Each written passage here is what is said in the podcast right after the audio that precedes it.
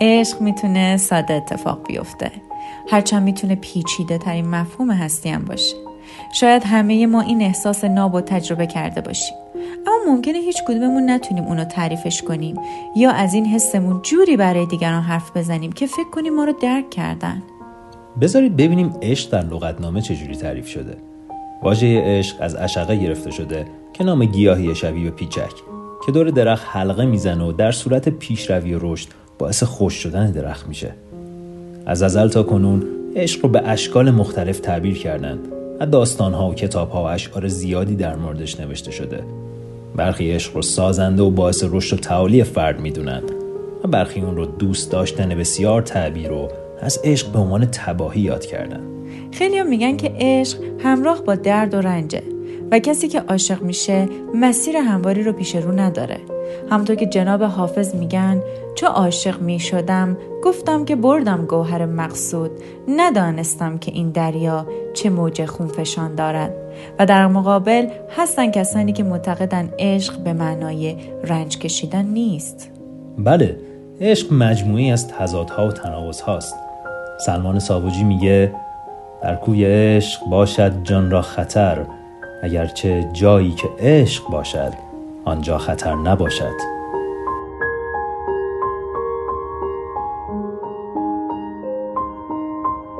عشق تمام صبر است اما در راه رسیدن به معشوق، و تمام بی‌صبری است در فراق معشوق و ناشکیبایی بر ندیدن او. عشق کور است زیرا جز معشوق را نمی‌بیند و عشق تمام بصیرت و بینایی است. عشق زندان است و بند است و کمند، و عشق باغ است و بوستان است و آزادی.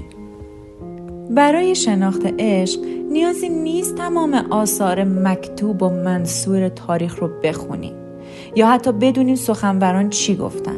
آخه میدونید عشق مفهوم گریزپاییه که در هر دوره بشری تعریف‌های متفاوتی رو داشته، چون هر کسی تجربه متفاوتی از عشق داره.